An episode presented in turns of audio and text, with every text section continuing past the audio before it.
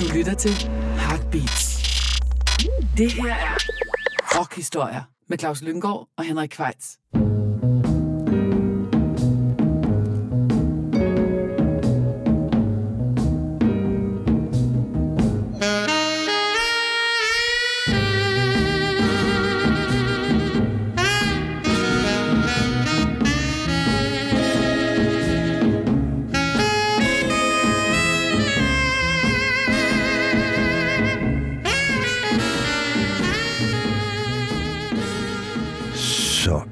Sørme blevet tid til endnu en gang rockhistorier, og det betyder, at dine værter, Claus Lyngård og Henrik Kvejs, sidder klar med en stak plader i studiet. Vi skal bruge øh, den her udsendelse på at kigge lidt tilbage. Vi skal fejre et 40-års jubilæum. Det kan man godt Vi skal ja. tilbage til 1981, ja. hvor vi begge to var unge og sprøde. Sådan forholdsvis i hvert fald. Ej, det, var det, det, ej, det synes jeg nok i den grad, må sige. det var det år, jeg fyldte 18, simpelthen. Ja, det var det år, jeg fyldte 25. Ja. Og der hørte vi en masse singler. Ja. Det var blevet moderne igen. Da punken kom, så fik singlen jo også en renaissance. Lige pludselig var det OK. Det var sådan i 70'erne, der var, Der var det albumet, der Ja, ja, ja. ligesom galt, ikke? Ja, altså hvis man tage, skulle tage seriøst som kunstner, så udgav man en LP. Ja, men i punken, der skulle, hvis man skulle tage sig alvorligt, så udgav man en single. Og det gjorde, det, det rev ligesom med sig, at det, det blev sådan OK igen og samme. Jeg havde altså aldrig nogensinde holdt op med samme på singler. Det er Nej, derfor og det, altså, kan man sige, i 70'erne, discoen var jo også et single-medie. super meget, Ja. ja. ja. Øh, så, så kom ikke her. Nej, og vi, da vi så kiggede lidt tilbage, fandt vi ud af, at der faktisk er lavet virkelig, virkelig mange gode singler i 1981. Virkelig det var godt et år, godt ja. singleår. Det var ikke noget specielt godt albumår, Mærkeligt nok. Nej. øh, men der kom mange fede singler. Og som altid, så har vi øh, sørget for at vælge nogen, som vi ikke har spillet før. Ja, og nogen, Øh. som, som måske ikke blev hits, men som var hits hos os. Ja, ja, og det er jo det, der tæller ja. Ja. i rockhistorien. Det er det, ja. det. Det vil sige, der er øh, nogle udladelser, for eksempel Cure Charlotte Sometimes, som jo også var en stor single i år, for den har vi spillet før, og, og en del andre, men vi kunne sagtens finde en god stak, Ach, som vi det- ikke har spillet Der før. var rigtig mange, jeg måtte øh, lade livet for. Og jeg har også øh, valgt min andel øh, ud fra et kriterie, at det rent faktisk var singler, jeg hørte i Ja, 1981. det var et godt kriterium. Øh, fordi der er jo ting, man, man optager øh, posthumt, selvom ja. man tror, man følger med. Men, øh, men det her, det er sangen, som blev spillet på den usle slumlejlighed, jeg boede i på det Jeg tror, jeg med tidspunkt. sikkerhed kan sige, at alle dem, jeg spiller, har jeg enten på syver eller på de tilhørende albums. Ikke Eller måske, på 12-tommer, som jo også Ja. var et stort format måske ikke dengang. købt lige på det tidspunkt, fordi at pengene var små, men så havde jeg dem garanteret på et eller andet kassettebånd, få dem indspillet et eller andet sted. Så vi har ikke snydt, vi har prøvet at følge Nej. reglerne. Og det var også dengang, der blev spillet ordentlig musik i radioen, Claus, så man kunne også høre mange sangene der. Og så sad man jo også med fingeren på, stadig på Optageknappen. kassettebånd Ja. dengang. Ja, ja. Men øh, lad os springe ud i det. Ja, Og en øh, single, som du har valgt med øh, en vis James Ambrosa Johnson Jr., ja. måske bedre kendt som øh, Rick James. Ja, jamen det var jo fordi, at jeg kunne godt lide at danse. Og øh, der var jo så forskellige muligheder, øh, og øh, jeg kan tydeligt huske, at jeg hørte det her nummer på et diskotek første gang. Der, altså, der var bare ud at finde en pige, der ville, øh, ja, der ville svinge øh, rumpetten sammen med mig. Ja, og det er jo også en sang, der handler om at svinge rumpetten. Ja, den handler, jo, altså, det sex. handler jo om at ja. have, have sex, øh, sådan øh, lidt mere avanceret karakter, hvad jeg synes var meget interessant Ja, og med en pige, man bestemt ikke vil præsentere, præsentere for sin mor. Ja. Det var de mest spændende jo. Det er Og nummeret Super Freak. Ja, hvad hedder det? Og Rick James, han døde jo i 2004, kun 56 år gammel, og jeg led i det hele taget en, en krank skæbne, som man tit gør, når man kaster sig over crack, kokain. Ja. Så, øh, så går det galt. Han røg i spillet to gange for at torturere, for at bortføre og torturere kvinder. Ja, det, min arm, ja. Øh, ja. Øh, og så som en lille bonusfakt, så øh, flygtede han jo til Kanada i sin tid for at øh, undslippe og komme i hæren. Ja. Og der mødte han en fyr ved navn Neil Young, ja. og de dannede faktisk et band sammen, der hed Minor Birds. Som hvis lavede en single, tror jeg. De Der, lavede en enkelt single, som blev genudgivet her for et par år siden med Record Store Day, og det, det, der er ikke gået noget stort øh, musikhistorisk der er, ikke, tabt der er ingen af de to særlige talenter. Men i 81 vidste vi ikke noget om Rick James, andet end han godt kunne lide at gå i langskaftede støvler, og han var en fed bassist, og det her var et fedt riff. Det nummer, han i øvrigt ikke selv var specielt begejstret for, og så hører det også med til historien, at baggrundsvokalerne bliver leveret af Temptations. Som Ja. ja. han jo på, det var jo en Motown-udgivelse, det her, selvom det er meget, meget sen Motown. Og jamen, jeg synes bare, vi skal fyre den af. Ja, så er der måske nogen, der tænker, det kender jeg sgu da det nummer, selvom de ikke kender det. Så er det nok, fordi de husker MC Hammers You Can't Touch This, ja, som det jo var- også samlede Det tog vi jo super som en fornærmelse. Ja. Ja. ja. Der var vi, det, der, ham kunne vi ikke lide. Nej. Men uh, Rick James, altså nu må jeg så sige, jeg har modereret mit indtryk af ham, efter du lige har fortalt mig, at han bortførte og torserede kvinder, men altså, dengang synes jeg, han var sej. Ja, singlen er i hvert fald fed. Det er den. Super freak. She's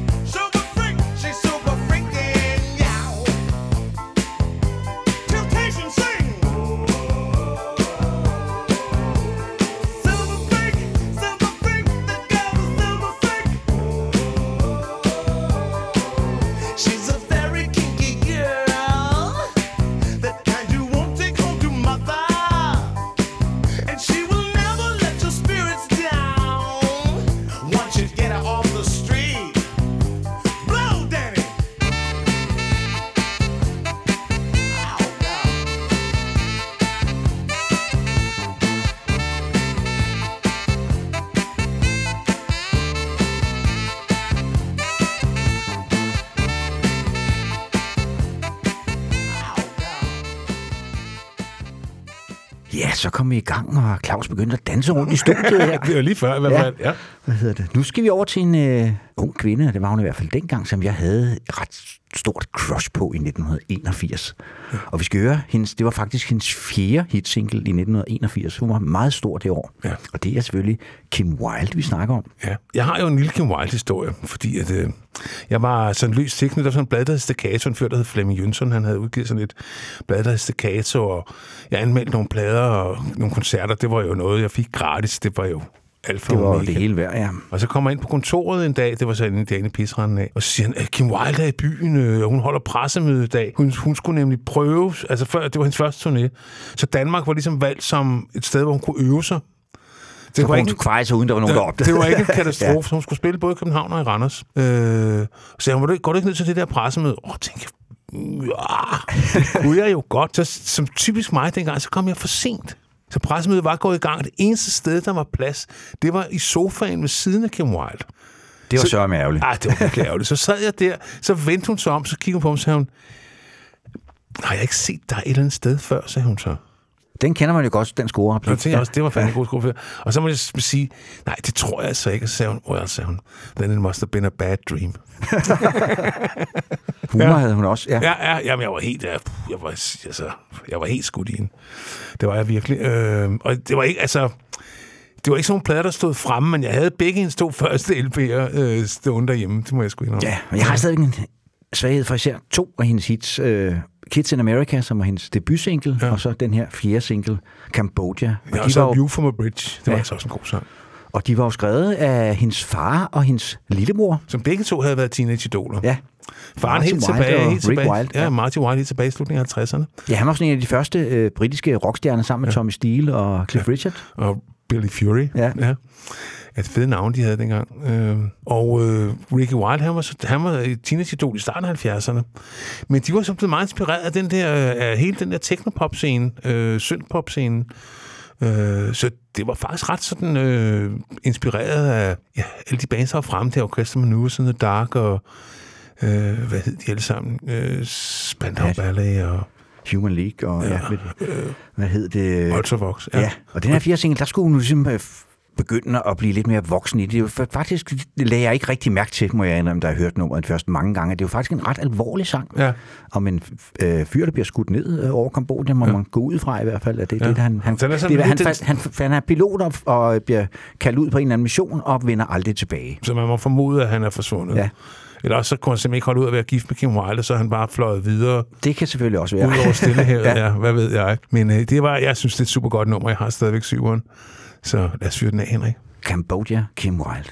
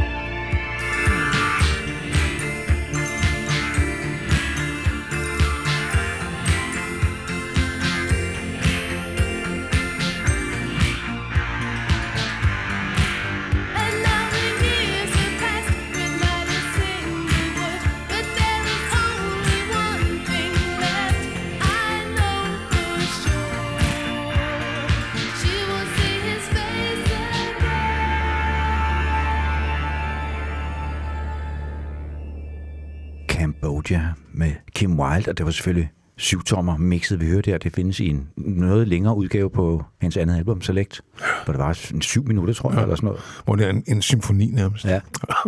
Hvad hedder det? Og hvad hedder det? Det er også syvtommer mixet, vi tager af den næste. Selvom jeg må indrømme, at dengang, der var det faktisk 12-tommer mixet, jeg hørte mest. Ja, så man New- samlede på, man samlede på, på New Orders 12 år. der købte man jo både 7 og 12 tommer. Ja. Men det var 12 tommeren, man hørte, fordi det, man synes, ja. det var lidt sejt med de der 12 tommer, der var, der var det hot shit. Ja, den er så også lidt længere, den version, der er på 12 tommeren. Men jeg tænkte bare, når det var et hitprogram, så skulle vi have 7 tommer mixene. Ja, og det er nummeret Everything's Gone Green, som er den tredje single fra New Order, men nummeret startede jo faktisk som B-side på øh, deres anden single, Procession, ja. Ja. i sådan noget anden, øh, anden udgave, øh, og de synes jo åbenbart, at det var så godt et nummer, så det havde der fortjent til en A-side. Ja, og det var så samtidig det sidste nummer, som Martin Hanne, den legendariske Martin Hanne, producerede, fordi at da, øh, de bad om at få trommerne højere op i mixet, så gik han. Ja. Og kom aldrig tilbage. Det skulle de ikke blande sig Nej, i. det skulle de ikke vente til.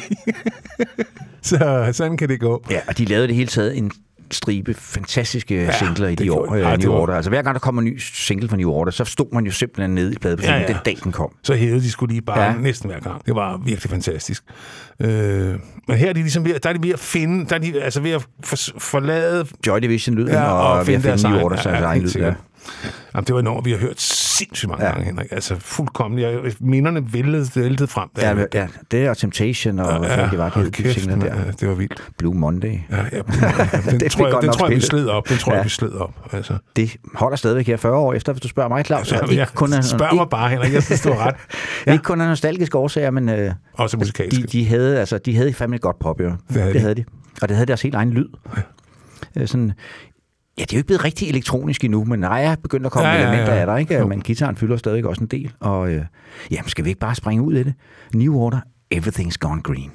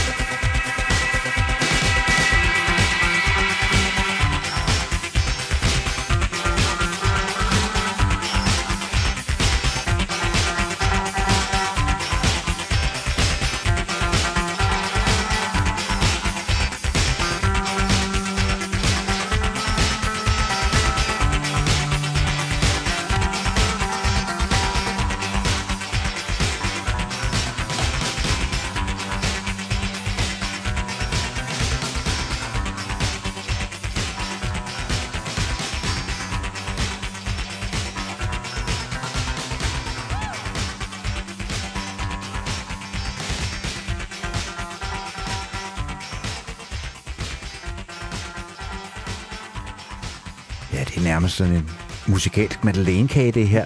øh, bliver transporteret direkte tilbage til Nansensgade 1981, hvor vi jo boede i samme opgang. Det gjorde vi, ja. ja. Det var tid. har spillet. Så vi har faktisk spillet den her dengang for hinanden. Det har vi helt sikkert. Ja, ja. ja. ja. ja. Hvad hedder det? Nu skal vi en tur til USA igen. Vi skal høre et nummer skrevet af Tom Petty og Mike Campbell, som jo egentlig var tiltænkt til Tom Pettys eget orkester, Heartbreakers.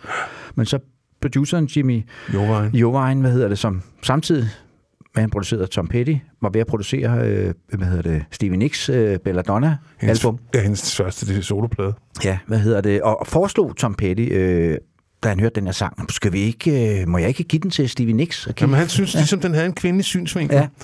Og det kan selvfølgelig diskuteres, fordi jeg synes, den er, kan ske for både mænd og kvinder. Men, øh, men, øh, og det gjorde han så, og man, øh, de beholdt jo backing tracket med The Heartbreakers.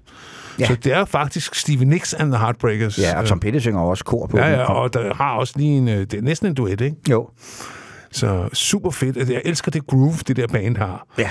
De ligger altid lidt tilbage, The Heartbreakers. Det klæder dem altså rigtig godt. Stop Dragging My Heart Around hedder det. Handler om en kvinde, ja, det endte som at blive, der er på vej ud af et forhold. Ja, altså, simpelthen. hun gider ham ikke mere. Nej. Og det var der åbenbart mange, der kunne relatere til, især i USA, fordi der røg det helt op på tredjepladsen af Ja. hitlisten i USA, eller i England blev det kun en nummer 50. Jamen, det var ikke noget stort hit, men øh, jeg, var, jeg, havde, jeg havde købt den der Belladonna-plade, fordi jeg, jeg var vild med, øh, med, jeg havde været vild med Fleetwood Mac. Og især med hendes sange, altså dengang kunne jeg bedst lide hendes sange på Fleetwood Mac-pladerne. Så tænkte jeg, så går jeg ikke helt galt i byen.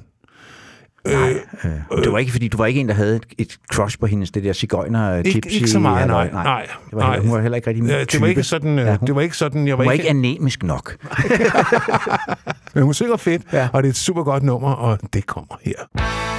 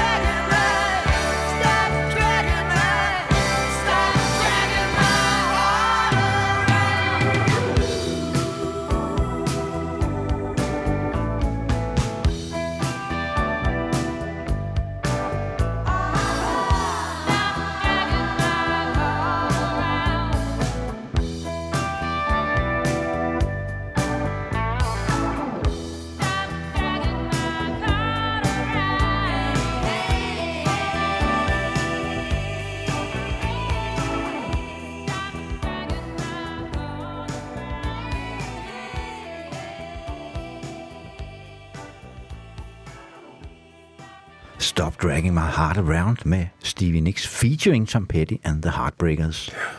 Nu skal vi en tur tilbage til Europa. Til England? Ja. Ja. ja. Og et nummer, der... Øh, det skal høre med til historien for, hvis der skulle sidde nogle yngre lytter derude, at sådan, atomkrigen fuld, fyldte ret, eller truslen om atomkrig fyldte ret meget i de år. Det gjorde den. Eller hele tiden udslettelsen af, Af kloden. Ja, af kloden, ja, kloden, ja. ja. Og det gjorde den så også tidligere. Max Ernst lavede nemlig et billede engang, der hed Europe After the Rain. Og øh, det har den tidligere kunsthistoriestuderende John Fox helt sikkert øh, vidst. Det var et meget berømt maleri, hvor man ser sådan et goldt, øh, goldt landskab, øh, selvfølgelig malet under 2. verdenskrig, så det ja. har nok givet ret god mening. Øh, og han synes titlen var så god, Europe After the Rain, og det lød jo også som sådan noget... Øh, Europa efter men, Postapokalyptisk, men, ja. men det er det jo faktisk slet ikke, når man så lytter efter teksten, så handler det jo faktisk bare om to elskende, som går øh, gennem en, en eller anden storby i Europa, efter det har regnet. Mere, mere er det dybere ikke. stikker det faktisk nej. ikke, nej. Og her må jeg så krybe til korset og sige, at det har intet med singlen at gøre. Jeg havde albummet. Øh, altså, jeg havde den plade, der hedder... Øh, in, hvad den hedder? In the, Og det kan jeg faktisk ikke engang huske, hvad det album hed. Ja. den hedder The Garden. Yes. Og øh, John Fox, han havde jo en fortid i bandet Ultravox. Ja, og han havde lavet en, en plade, som jeg var helt vild med året før, der hed Metamatic, som var ren øh, tynd pop. Ja. Som virkelig var en, jeg kørte af derhjemme, du ved, fordi at det var med med fremtiden. Det var det. Og, Og den så- var også ja. øh, betydeligt mere kuldslået i lyden ja. end det her. Ikke? Han, skal, han bliver mere poppet. Ja, og mere, altså der er akustisk guitar, og jeg skal komme efter det, det er jo sådan helt rystet dengang, at han havde lavet sådan et radikalt stilskifte. Men det gør også, at The Garden er en vanvittig indbydende plade. Øh, men jeg vidste godt, at, Europe After the Rain var singlen derfra. Så jeg tillod mig altså at snyde lidt med øh, de meget strenge dogmer, vi har. Ja, det Rockhistorie. ved jeg ikke rigtig, om du Ja. skal bortvises, Claus. Nej, Ja. ja. jeg har så mange år senere købt uh, singlen. Okay, Så- så, så du er tilgivet. Ja, godt, det er klart. og jeg synes, det er, altså, det er virkelig et, et nummer, som jeg har hørt sindssygt mange gange, når man lavede blandet bånd. Så kan jeg godt love dig, Henrik. Det Så kommer, var uh, det, Europe After the Rain det kommer ja. altså på nogle gange, det gjorde det virkelig. Så det vil jeg da rigtig gerne dele med. Ja, og det var jo heller, heller ikke et, et, et rigtigt hit dengang. Det Nej. blev kun nummer 40 på de engelske hitlister. Jeg tror slet ikke, øh, det var et hit i Danmark overhovedet. Nej. Det tror jeg ikke. Jeg tror aldrig, jeg har hørt det på den danske radio. Men det var et hit i Nansensgade, Det var det. og det er det, der tæller her. Ja, det er det, der tæller. Det kommer her.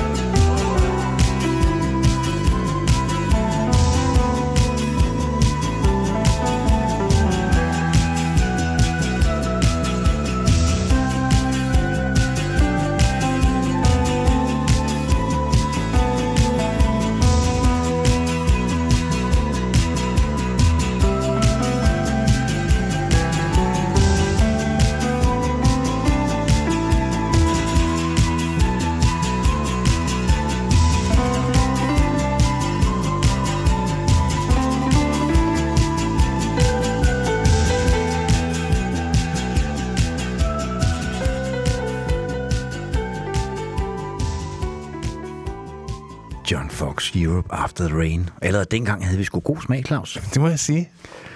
Og så er det gode ved, altså de der dårlige plader, vi havde dengang, dem har man ligesom glemt, ikke? Det har vi, de er... nu skal vi en tur til øh, USA igen. Vi skal til Ohio. Ja, og øh, band, som vi også synes var ret fede Ja, dengang. det må man sige. Divo, ja. som var pisse gode til at lave coverversioner. De lavede også en super fed version af Stone Satisfaction, som jeg faktisk tror, vi har spillet Ja, i tidligere vores aller, aller første cover-versionsafsnit. Øh, afsnit. Og nu skal vi have fat i en sang skrevet af Alan Toussaint og på et hit med Lee Dorsey i 1966. Working in the Coal Mine, øh, som handler om det. Og Alan Toussaint har sagt, han har aldrig nogensinde været i en kulmine, men han, han, for, han hvad hedder det, forestiller sig bare, at det ville være fuldstændig frygteligt, og det tror jeg egentlig, han har ret i. Det handler bare... Altså, Det handler om en, som simpelthen arbejder så meget, at han, selv når han er fri, så er han simpelthen så træt, så han ikke engang kan gå ud og feste for de penge, han har tjent i løbet af ugen. Ja, det er sgu sur røv. Ja. Og den har de så ligesom øh, moderniseret, kan man sige, gjort lidt mere mekanisk. Øh, Jeg har originalen på syv, og den er noget mere råsvingende. Det er jo en New Orleans-ting. Ja, Til den er også super fed i originaludgaven. Til Ja, gengæld ja. ligger den altså lige til Divos højre fod, fordi den, der, der er sådan en vis monotoni i den, Ja. som de så kan køre helt ud. De kunne, de kunne noget med det der stive, hvide beat. Det kunne de virkelig, altså, så man ja. faktisk stadigvæk kunne danse den. Ja. Så jamen, lad os øh, bare kaste os over Working in the Coal Mine fra det herlige år 1981.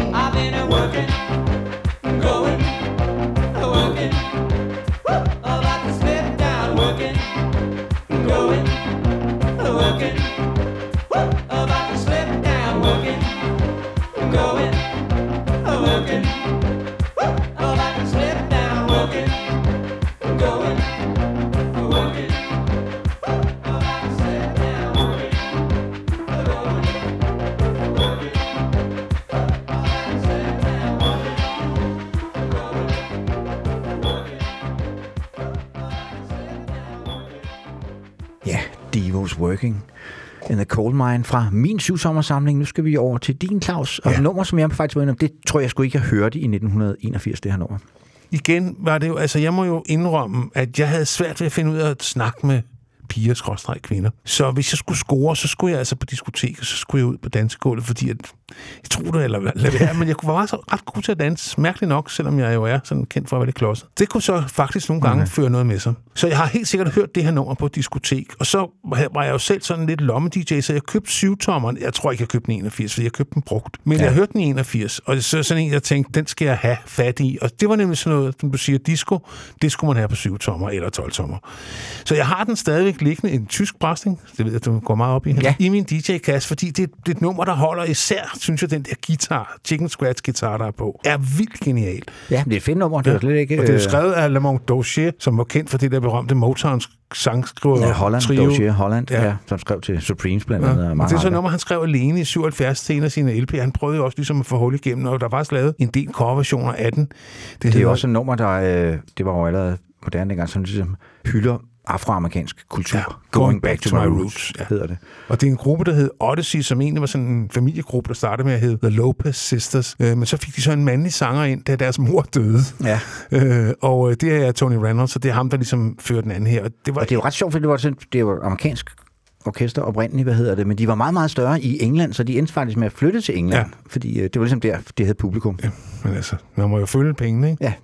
Follow the Money, men det her, synes jeg, er en disco-klassiker, altså hævet, altså totalt genial og, og tidløs. Kan sagtens sætte den på til en fest i dag. Yes. Og den røg også helt op på fjerdepladsen af de engelske hitlister dengang. Fuldt fortjent.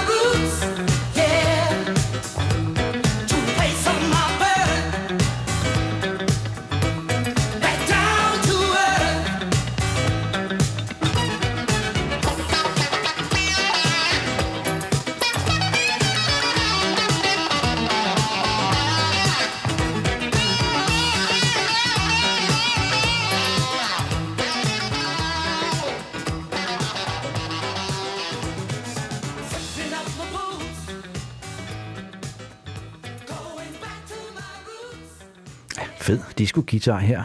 Odyssey Going Back to My Roots.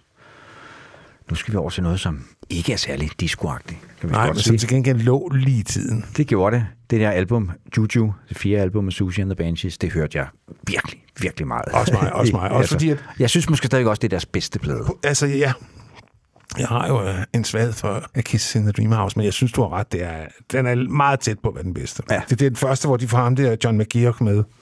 Som er en helt fantastisk guitarist. Han kom fra Magazine, ikke? Ja, og havde faktisk også spillet med i, hvad hed de, øh, hvad hedder det, Visage? Ja, jeg var med Ja. på det der hit der, som jeg elsker, Fade to Grey. Ja. ja. Så den ro skal han have. Øh, og døde faktisk i 2004, blot 48 år gammel. Nå, Øh, jo. han, altså, det var ikke, han, hvad kan man sige, gik bare i seng og, og hvad hedder det, vågnede aldrig igen og sådan noget, men altså... Nå, det er jo den bedste måde. Ja, men han havde været misbruger i mange år øh, en ja. Periode. Det var også en grund til, at han forlod Susie and Banshees på et tidspunkt, fordi der var, der var lidt for meget fart på. ja. Så blev han medlem af PRL senere. Jeg tror ikke, der var meget øh, drugs indover. Der tror jeg, han er ret hård, den gode John Lydon. Ja, det kunne jeg godt forestille mig, ja. Men det var så efter Public Image Limit, som jeg ellers holder meget af, var, altså, der, de var holdt op med at blive interessante på det Ja, tidspunkt. ja, ja, Så ja. jeg, jeg tror faktisk ikke engang, jeg har hørt de der plader, hvor han er med på. Altså sidste, jeg sådan, synes, der var noget ved, det var den, der hed Album. Ja, den var super fed. Ja, det kan jeg ikke lige huske, hvornår det år det kom, men det er også lige meget. Vi skal høre Sushi and the Banshees, vi skal høre Arabian Nights fra den anden single, tror jeg, fra øh, Juju. Juju, ja. Og ja, et super fedt nummer, Henrik. Godt valgt. Så lad os bare springe ud i det, tage en tur til Arabien.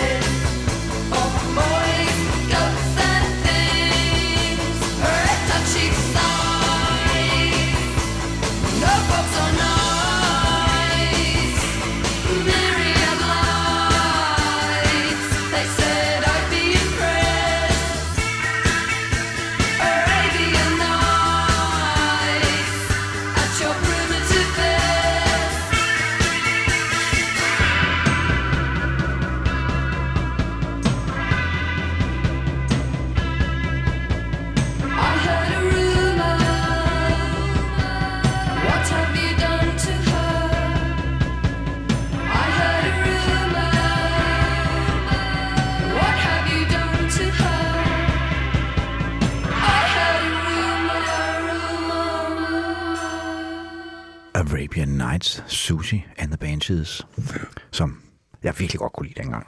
Det kan jeg i og for sig stadig ikke. Hun er, she's a cool chick. Ja, jeg synes, de der, var ret, ret mange gode tracks. Så skal vi igen en tur over Atlanterhavet, over til et band, som ja, vi begge to har et ret blødt punkt, var? Ja. Blue Oyster Cult, Ja.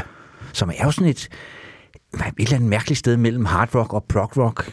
Ja, og altså, på en eller anden måde har deres egen niche, fordi altså, så hård rock er det heller ikke, men det er heller ikke noget for folk, der ikke kan lide hård rock. Nej, Altså, øh, og det er heller ikke så progget, og man ikke kan lide hvis man har det svært med prog rock, som Nej. jeg for eksempel har. Det ved jeg, Henrik, ja. ja. Øh, men altså, ja, jeg så dem faktisk godt fellow i 75. Det var lidt, hvor vi ligesom gik og ventede på, at der skulle ske noget nyt. Det var også det år, jeg så Tubes, og man tænkte, der, er- der, der er noget i gære, men de var, de var jo old school. Altså, det var de Ja, og alligevel så fik de jo, fordi uh, Alan Lane, øh, hvad hedder det, keyboardspilleren blev kæreste med Patti Smith i Ja, mange ja. år i 70'erne, så var de pludselig sådan lidt cool igen. Ja, ja, og, de, og hun skrev nogle af deres tekster simpelthen. ja, og de havde et stort hit med, som hed Don't Fear the Reaper. Ja, som er jo sådan en, øh, altså sådan en, man hører på, stadig kan finde på øh, komme til at høre er det en fed sang, og så jeg, jeg vil være helt vild med det der This Ain't the Summer of Love. Ja, og så øh, Last Days of May. Men, og det var første gang, jeg så et lasershow, men så var der nogle år, hvor jeg, øh, ligesom de, så kom alt det der øh, og punk, og så havde jeg nogle år, hvor jeg ikke var så meget op at køre på med nogle, der var par plader, der jeg faldt fra. Men så kan du huske Hose? Ja, Der fandt jeg denne her LP, der hed Fire of Unknown Origin, på tilbud, og du ved, okay, den var billig. Ja. billig, og ja. coveret var fedt, og så købte jeg den, og det her nummer, igen er vi tilbage ved de mixtapes, Henrik. Så igen har jeg snydt. Ja. Igen har jeg snydt. Jeg har så sidenhen købt 12-tommeren. Det håber jeg så tæller. Det gør det. Og Men- det, er også, det er jo... De har jo ligesom to sider. De har sådan en melodisk side, og så har de en, en mere skæv side. Og Ja. det her, det her er klart det er deres mere melodiske nummer. Ja, det er ham, altså deres guitarist skrev de der melodiske numre. Han blev kaldt Buck Jammer, han hed Donald Rosser. Øh, og det var ligesom ham, der skrev de der. Er også ham, der skrev Don't Fear the Reaper, og det er også ham, der synger det. Og han synger faktisk bedre end deres forsanger, Erik Blum. Ja, det gør Det er jeg han. ked af at sige. Ja. Uh, sorry, Erik, men Donald sang bare bedre. Og det, og det her nummer, altså, der er en af mine yndlingslinjer, den, den, det er det der Time to Play B-Sides. Det er jo det, som vi håber på at få en dag, Henrik. Ja. ikke?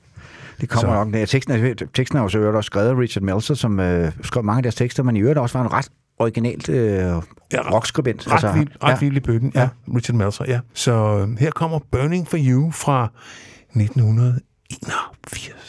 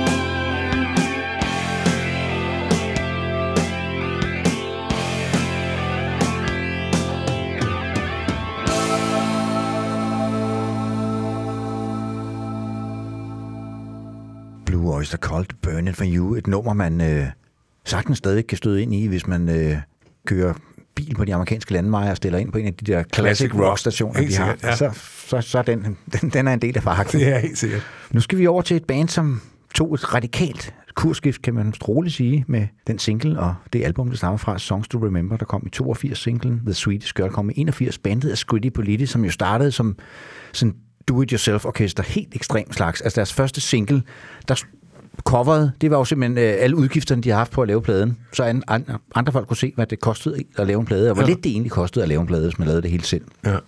Det var sådan, Det nu kan man coveret var, var, var, var mere interessant et eller andet sted end musikken. Jo. Det, det, var, det var så skævt, at det var næsten uhørligt. Men ja. så lige pludselig, så ville han jo lave popmusik. Ja. Øh, Green Guard Side. Øh, og det gjorde han meget, meget lækkert meget, meget smooth. Men stadig var han jo, han var meget politisk øh, orienteret, øh, og sådan meget filosofisk orienteret og sådan noget. Altså, der er ikke mange popplader, hvor der er et nummer, der hedder Jacques Derrida på, som er sådan postmoderne tænker, og han citerer både Nietzsche og Wittgenstein øh, flere steder på pladen, og så videre. Så Så kom ikke her. Nej, men det var en plade, jeg var helt vild med. Den og så efterfølgeren Cupid and Psyche, synes jeg var nogle super, super, super fede plader.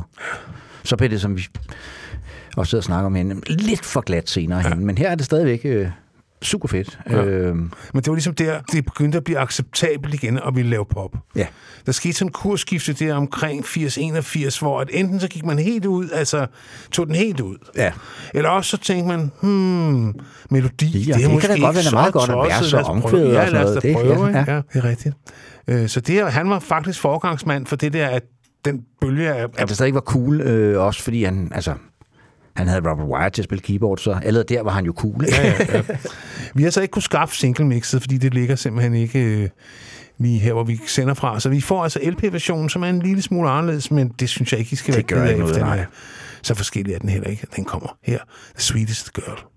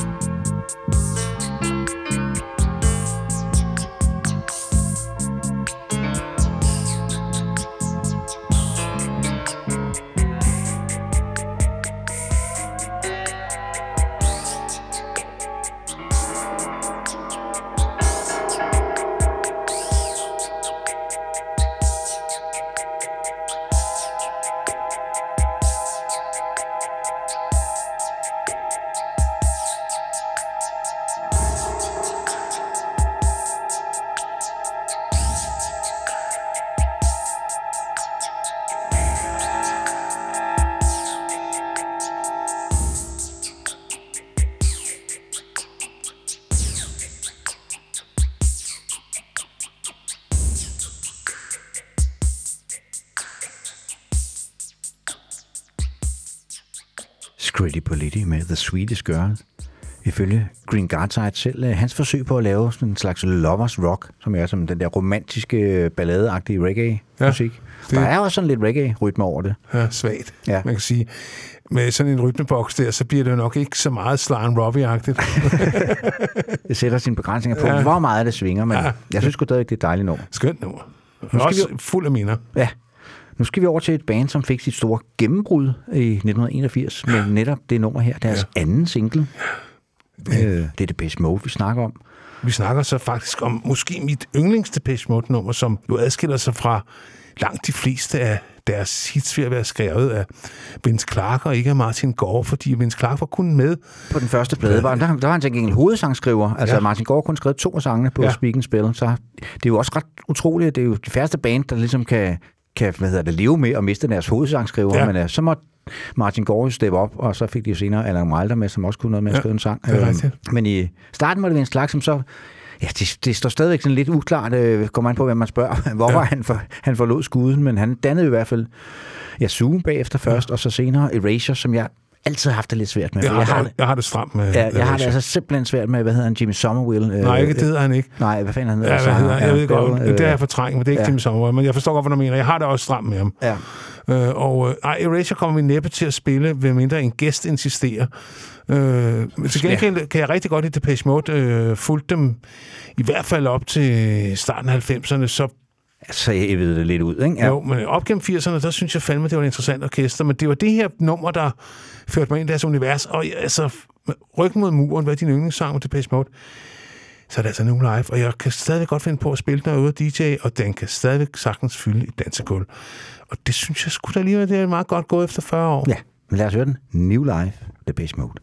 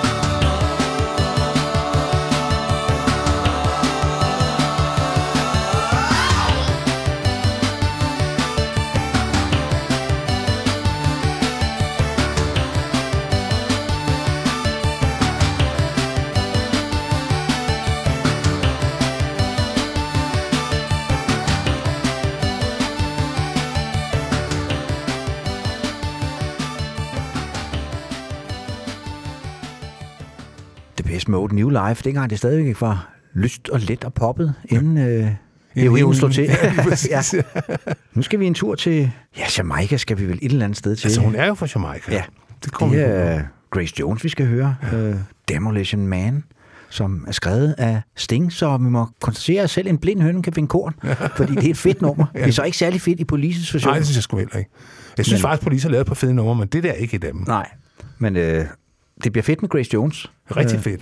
Hvad hedder det? Og det har sikkert noget at gøre med den rytmesektion, hun er med. Sly and Robbie, som spiller på hele det her album Nightclubbing, som er et super, super fedt album fra Så kan, start hun, til så kan hun få en hver sang til at lyde farlig. Ja. Altså, lige meget hvad hun synger, så tænker man, uh, hvad sker der nu, ikke? Og hun så også vild ud på det der cover Ja, og sådan noget. Ikke? Ja. Ja, jeg så hende for nogle år siden, da hun lavet en enkelt comeback-plade her. Hun havde det stadigvæk, altså. Ja, ja, vi har så hende også. Det tror jeg en Tivoli, faktisk. Ja, det hun var har super fedt. Ja, ja, hun, har det ja. stadigvæk, altså. Hun er bare for cool. Ja. Øh. Men uh, især de der tre plader, hun ja. Ja. laver for Island uh, Records, de, øh, ja, de holder. De holder, igennem. ja. Men det her, det er nok stjernen. Altså Mesterværk. night, Nightclubbing er et ja. mesterværk, det vil jeg har du sagt. Ja. Jamen altså igen kan vi, kan vi ikke blive uenige. Det er jo så træls, men sådan er det. Øh, ja, jeg ved ikke, hvad der er. Vi faldt i den samme gryde som børn eller et eller andet. Et eller det ikke. Men her kommer i hvert fald den uforlignelige Grace ja. Jones.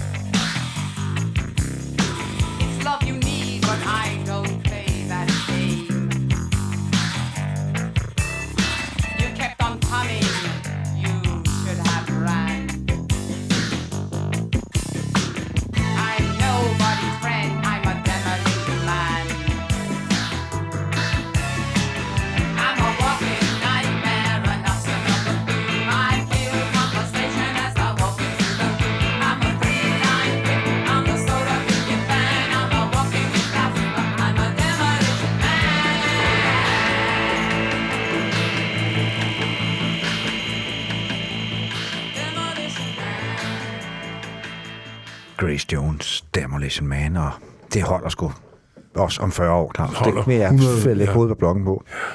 Ja. Nu skal vi over til en single, som er lidt snyd, fordi den kom jo faktisk egentlig på single i 79. Øh, Men som B-side. ja, Quiet Life med Japan. Øh, men ja, den sang lidt som en sten, så fik de et stort gennembrud med albummet og singlen Tin Drum, og så øh, havde de også skiftet pladeselskab i tiden øh, til Virgin Records, som åbenbart har købt bagkataloget med for han. Så, så tænkte de, vi giver den et skud mere, den der Quiet Life, fordi det er jo en god sang. Ja. Ja. Det er en fantastisk sang, synes jeg. Så den kom igen i 81, og det var ligesom der, vi hørte den. Så det er Ja. det, der, er- det, er det, der tæller i det, det her program. Der, det var også der, den hittede. Ja, det er så- faktisk nummer 19. Ja, det er sgu meget pænt. Ja. Ja. Fordi det alligevel været sådan, og det var jo også sådan, ligesom den overgangsfase for Japan, hvor de gik fra at være sådan et glam rock band til at faktisk at blive sådan en slags øh, art rock synthesizer orkester. Ja. Øh, og jeg fandt den stil, som de fleste forbinder dem med i dag. Fordi der er to De lyder ret anderledes de to første plader. ja, altså. det, var, det var glam rock. Ja. Eller Men, ja. art glam. Ja. De var jo New York Dolls fanatikere, da de startede. Ja. Øh, det kunne man godt se på dem, men det kunne man faktisk ikke høre så meget. høre, nej.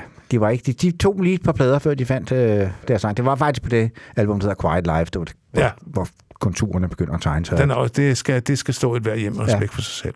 Men her kommer hittet derfra, Quiet Life. Boys,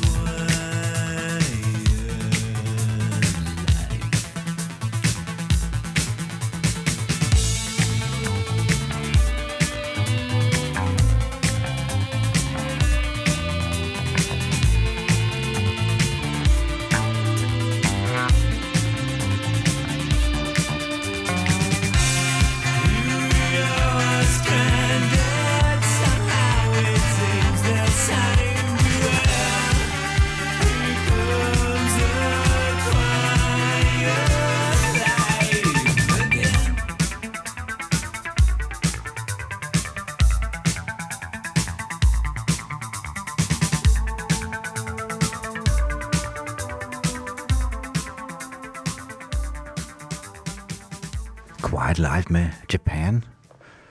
Nu skal vi en tur tilbage til USA igen. Vi skal høre et vaskeægte hit. Det lå Ja. faktisk 13 uger på toppen af Billboards hitliste. Det er Ja. alligevel også noget. Det er nok det nummer, vi spiller i dag, som de fleste mennesker vil ikke genkende til. Ja. Betty Davis Eyes med- med, med Kim Carnes, Ja. som jo faktisk oprindeligt er øh, beskrevet af Donna Wise og Jackie DeShannon i 1974, hvor Jackie DeShannon selv indspillede det. Sådan en jazzet, altså sådan, jeg ved ikke, hvad jeg skal kalde det, øh, sådan en riverboat jazz-agtig stil. Det er næsten ukendeligt, når man hører, Ja. hører det med hende, at de, hvad de har fået ud af det, fordi de har jo så også sat synthesizer til, skal jeg love for. Øh, og det er også sådan igen et sådan nummer, som, altså det var sådan et nummer, hvor jeg købte til at have i min DJ-kasse. DJ-kasse allerede dengang, fordi det var sådan et, folk gerne ville høre. Og jeg synes, det holder. Jeg ved ikke, om King Carnes egentlig nogensinde har lavet andre... Altså, jeg, det er den eneste plade, jeg har med hende, det er den Ja, single. hun debuterede jo faktisk tilbage, helt tilbage i 1972. Okay, ja. og udgav sådan et par country-inspirerede plader, inden hun sådan ligesom ja, fandt den stil her. Ja. Øh, og, og sådan en sjov bihistorie. øh, Betty Davis var på det her tidspunkt 73 år, da pladen kom. Øh, og hun sendte simpelthen blomster til øh, Kim Carnes, fordi øh, hendes barnbarn nu pludselig synes hun var cool på grund af Hvor er det her sødt. nummer. Ja, det er sødt. Ja, det var så også et nummer, som faktisk udløste to Grammy'er. Både for uh, Record of the Year, og jeg tror for uh, Song of the Year. Så der er altså virkelig... Det kan godt være, at jeg ikke kender andet til Kim Carnes end det her nummer, men det var i hvert fald et- noget, hun har kunne leve højt på i mange år, vil jeg tro. Så lad os Det er også et godt popnummer. Det er det. Betty Davis Eyes.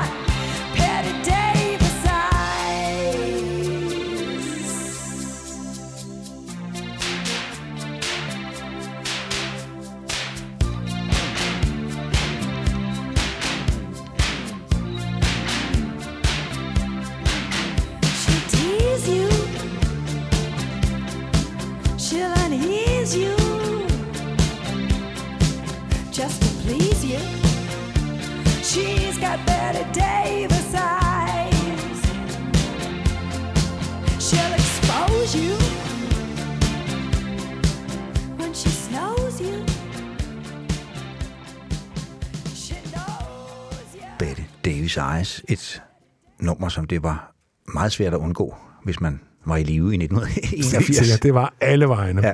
Og det gælder faktisk også det næste nummer, fordi det var et af denne persons helt store hit, vi snakker om, Danske Knud. Øh, eller kendt som Sebastian. Ja. Øh, Jeg mener, det her det var ikke et nummer, jeg hørte i 1981. Og det gør jeg. Jeg, jeg kunne ikke rigtig undgå det, men øh, jeg prøvede at undgå det. ja, okay. Nå.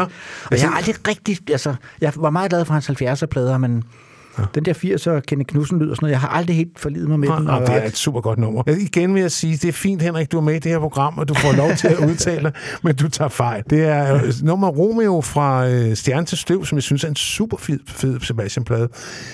Jeg giver dig ret i, at det er måske ikke alt i 80'erne, der sådan spiller helt perfekt for Sebastian, men Stjerne til Støv, det synes jeg skulle et flot album, det må jeg sige. Og det her, synes jeg, er et klart hit, og det var det jo også. Det var et hit, ja. Så, så man kan sige, selvom du ikke købte den, eller havde den, eller ejede den, så hørte du den. Ja, ja, det gjorde jeg. Det, altså, Jeg det tror, var, den nåede tredjepladsen på de danske Ja, ja, det var sådan, hvis man hørte radio, det gjorde man jo dengang, så kunne man ikke undgå det. Ja, så før Henrik ødelægger fornøjelsen yderligere, så lad os skynde os at høre Sebastian og hans Romeo.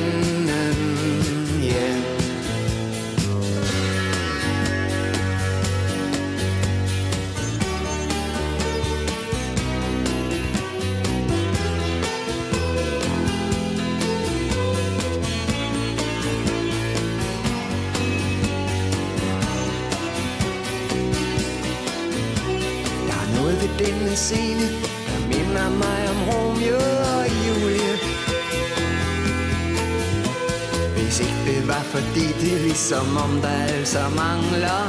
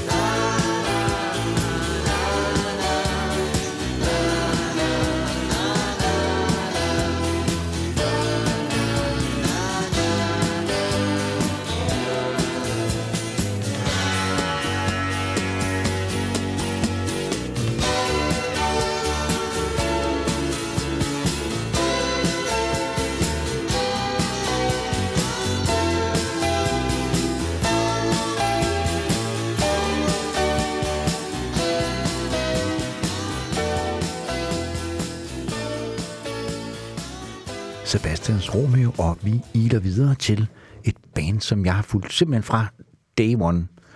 Det må man sige. Deres første single, Never Gonna Cry Again, den købte jeg. Øh, Den hørte vi op i Nanseskade. ja, hvad hedder det? Og det er altså deres anden single, vi skal høre nu. Belinda, det er bandet Eurythmics, jeg snakker om, som jo er sådan en udløber af det band, der hed Tourists, som også var okay, Ja, men- men de blev først rigtig gode, da de... Øh, Ja. da de Og den, og den første plade her, altså, første LP, den er sådan lidt hemmelig, fordi det, den brød de aldrig rigtig igennem med, men den havde også en helt anden stemning end, Ja, end de senere. Garden hedder den super fed. Den er produceret af Connie Blank, som jo var Ja, ja, en kæmpe i stor i, Tyskland. det der krautrock-miljø. Øh, Ja. og hvad hedder det? Holger Sugai spiller valghorn her på nogle Ja, og det, Robert Gørl fra DAF spiller trommer. Ja. Og jeg tror, Dave Stewart spiller resten. Øh, og det øh, var før, de ligesom opdagede synthesizeren, kan man godt sige. Det er sådan en meget organisk plade. Der er et nummer på, der hedder English Sommer, som er et af mine jeg elsker den sang. Ja. Men øh, Belinda er også en herlig single, som vi også hørte op i... Øh, er det rigtigt, at bagsiden hed var Heartbeat, Heartbeat? Ja, det ja. var det nemlig. Meget godt husket. Ja, ja, ja, ja men vi vendte dem altså selv. Dengang der Når vi trak os op af sofaen ja, med smalle øjne, Ja, så kunne man lige godt finde ud af at vende selv singlerne en gang imellem. Ikke? Og de, var, de blev jo kæmpe store. Ja. Ja. Øh, faktisk allerede med deres andet album, Sweet Dreams, som jeg også synes er et super, super album. Ja, jeg og- har hele taget de første 3-4 øh, Ja. ja. Dem var jeg meget, meget begejstret for. Også mig. Og jeg så dem der i øh, KB-hallen med Clem Burke for Blondie på trommer.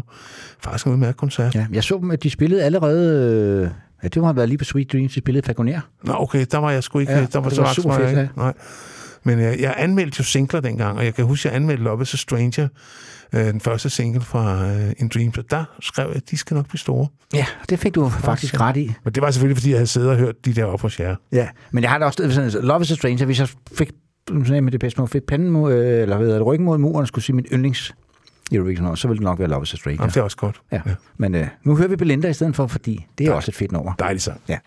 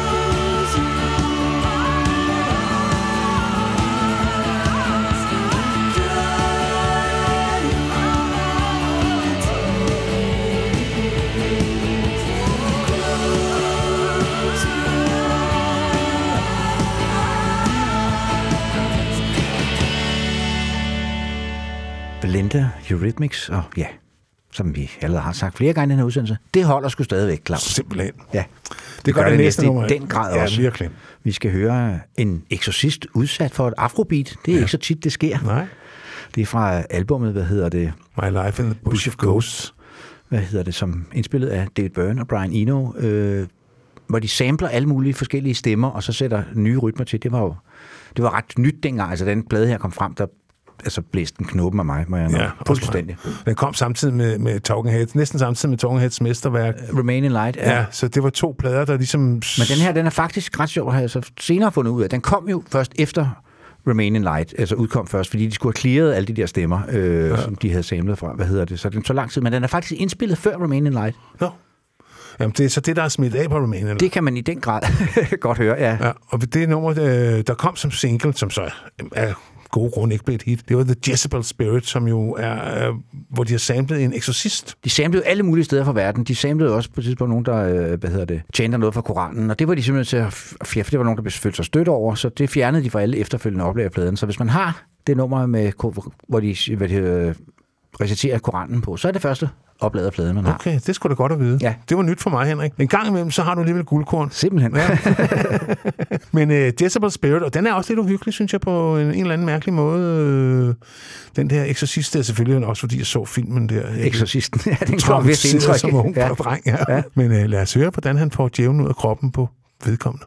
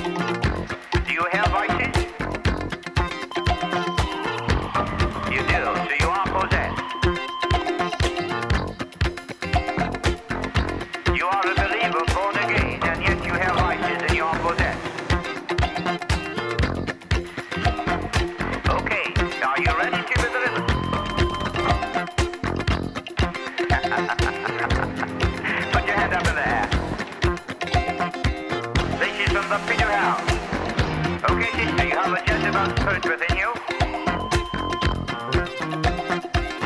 You have a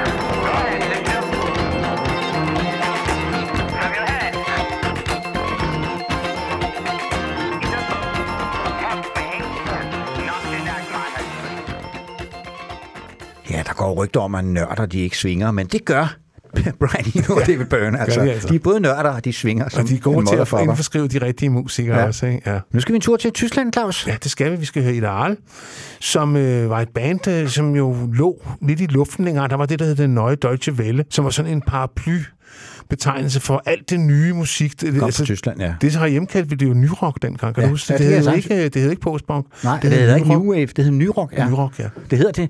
Politikken, jeg lavede jo sådan en, Ja. et, et, hvad hedder det, Et et leksikon. leksikon med de, alle de der nye navne. Det hedder Politikens Nyrock-leksikon. Ja. Og i Tyskland hed det så Neue Deutsche Welle. Og det var en meget, meget bred betegnelse med Nina i den ene ende og Einstürzer Neubau i den anden. Så, så er man, så, Så er er man der altså alle, alle, hvad hedder det, Og der var baser. også, ja, Det er lå sådan lige i midten. Og de havde så det kort på hånden, men de havde en super fed sangerinde, Annette Humpe. Ja, Humpe. det hedder hun. det hedder hun Ja, altså. ja. Øh, og det her, det er fra deres, altså, de, de var det første band, der fik en guldplade med en indie-udgivelse, deres første album, som bare hed Ideal. Så blev de jo så hævet over på et major-selskab, og så udgiver de det album, der hedder Der Ernst deres Lebens. Og der kommer nummeret Eyesight fra, som var en single. Og der havde de fået så meget hul på, så de faktisk nåede op på en 16. plads på de tyske hitlister, men det er også et hit. Det er det. Og Eyesight, det var også en tid, vi, Ja. ja. øh, vi kunne relatere til. Ikke? Ice Age og Ja, ja, det- Istid. Og, ja, Scatterbrain havde jo et nummer, der hedder Ice. Age. Ja, ja, vores egne Scatterbrain. Som jeg tror, vi spillede i vores øh, Syndbop-program, faktisk. Ja. Men her kommer sådan en tyske version af det, Ice Side.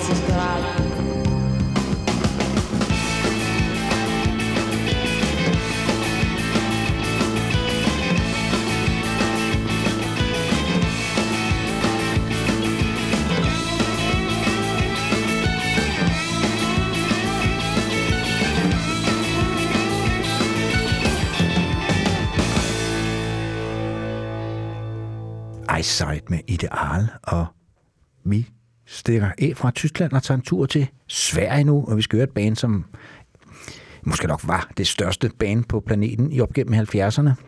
Ja, i hvert fald, måske ikke så meget i USA, men i hvert fald i Europa og i Australien var de jo større end Beatles. Ja, det er selvfølgelig ABBA, vi snakker om, og vi skal høre deres sidste nummer et single.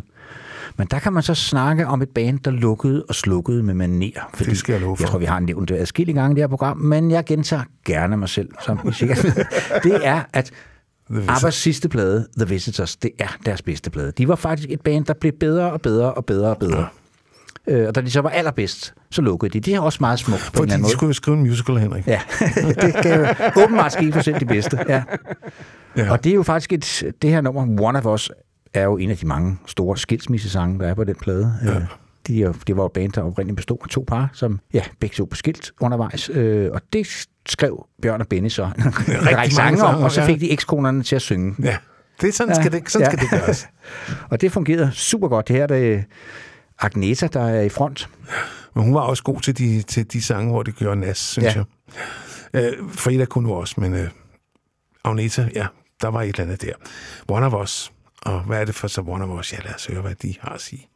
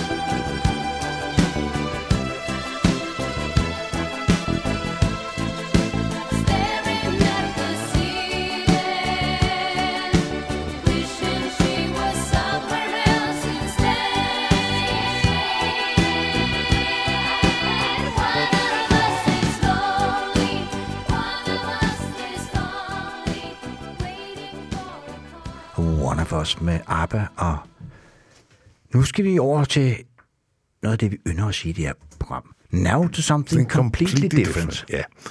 Og det er jo et band, som vi har spillet alt for lidt, Henrik, fordi de er jo simpelthen så sjove, The Ja. Cramps. Og gode, at de var i hvert fald de første Cramps-blader er fantastiske. Altså før de fik bas med, vil jeg sige. Ja. Altså, de havde jo sådan en 4-5 år, hvor de kun spillede to guitar, trommer og sang. Der havde de sådan en helt speciel, tynd, lidt nerve, altså lidt sådan nerveirriterende lyd, som jeg rigtig godt kunne lide. Da der så kom bassist på, så blev det lidt mere konventionelt, synes jeg. Og det her, det er fra deres anden plade, Psychedelic Jungle, som var et stort hit i Nansensgade. Øh, Et nummer, der hedder Goo Goo Mock, bare titlen, ikke? Ja, oprindeligt øh, indspillet af Ronnie Luke and the Gaylords i 1962. Det var sådan en ret fed plade, øh, Ja. ja. Psychedelic Jungle, fordi den bestod sådan af halvt af, hvad hedder det, selvskrevne sange, og så sådan nogle altså, virkelig obskure Ja. ja. øh, garage-rock-nummer, de har Ja. fundet frem. Green Door med Jim Crow og Kip Tyler and the Flips, øh, det Jungle Hop og sådan nogle. Altså sådan nogle Virkelig obskurt. Ja. Ja. Altså virkelig obskurt. Men han var jo singlesamler, Ja. ja. øh, Poison Ivy. Og øh, hvad hedder hun? Øh, nej, han hed, han hed Ivy.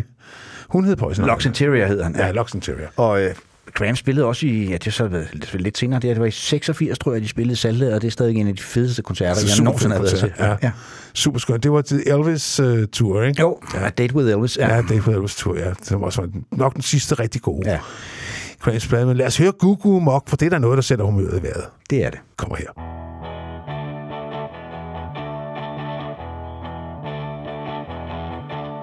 The sun goes down and the moon comes up,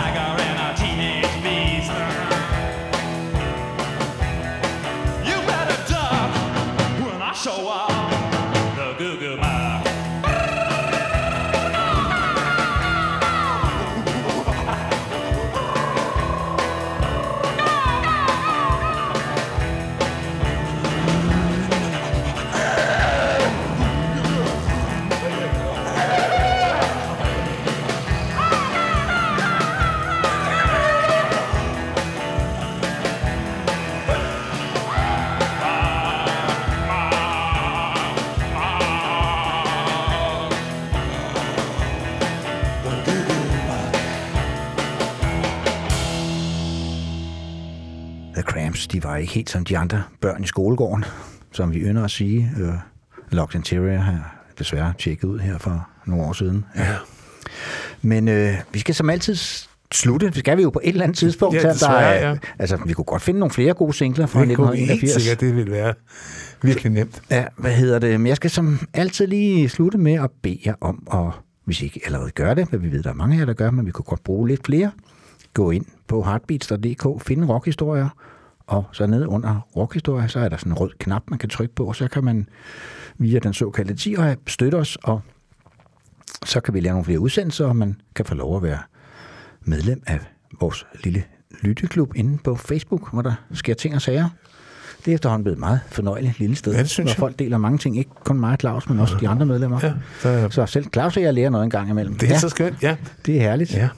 Men øh, vi slutter af Men med, noget, der var et stort hit i Nansensgade i 1981. det må man sige, det var he- hele den plade her, hvor det her nummer startede fra. Den hørte vi Ja, simpelthen. det er Iggy Pops partyplade, og den hedder simpelthen Party. Ja. Øh, og det er sådan en lidt underkendt plade i værket, fordi han er i godt humør på den plade, og det Ja. var nogen, der havde svært med. Jeg elskede den, og det gør jeg i og for sig stadig. det gjorde vi, jamen vi ja. hørte den dag og nat, altså. Ja, Pump and Jill og Houston is Hot Tonight, og hvad de hedder alle sammen. Sammen. Ja, ja, det var en skøn plade. Men vi har valgt singlen derfra, selvfølgelig, selvom vi jo dengang kun hørte albummet, som senere blev indspillet af Bowie i en lidt mislykket version. Øh, Det kan man roligt sige, ja. Ja, men, øh, men øh, Iggy's version, den holder 100. Den er skrevet sammen med, så vidt jeg husker, Ivan Kral fra Patti Smith. Det er rigtigt, ja, som spiller guitar på den plade her Ja. ja. hele tiden. Ja.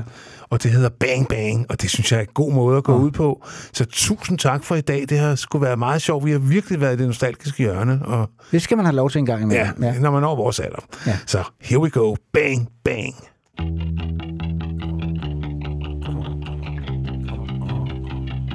isn't the right thing to do. So let's go.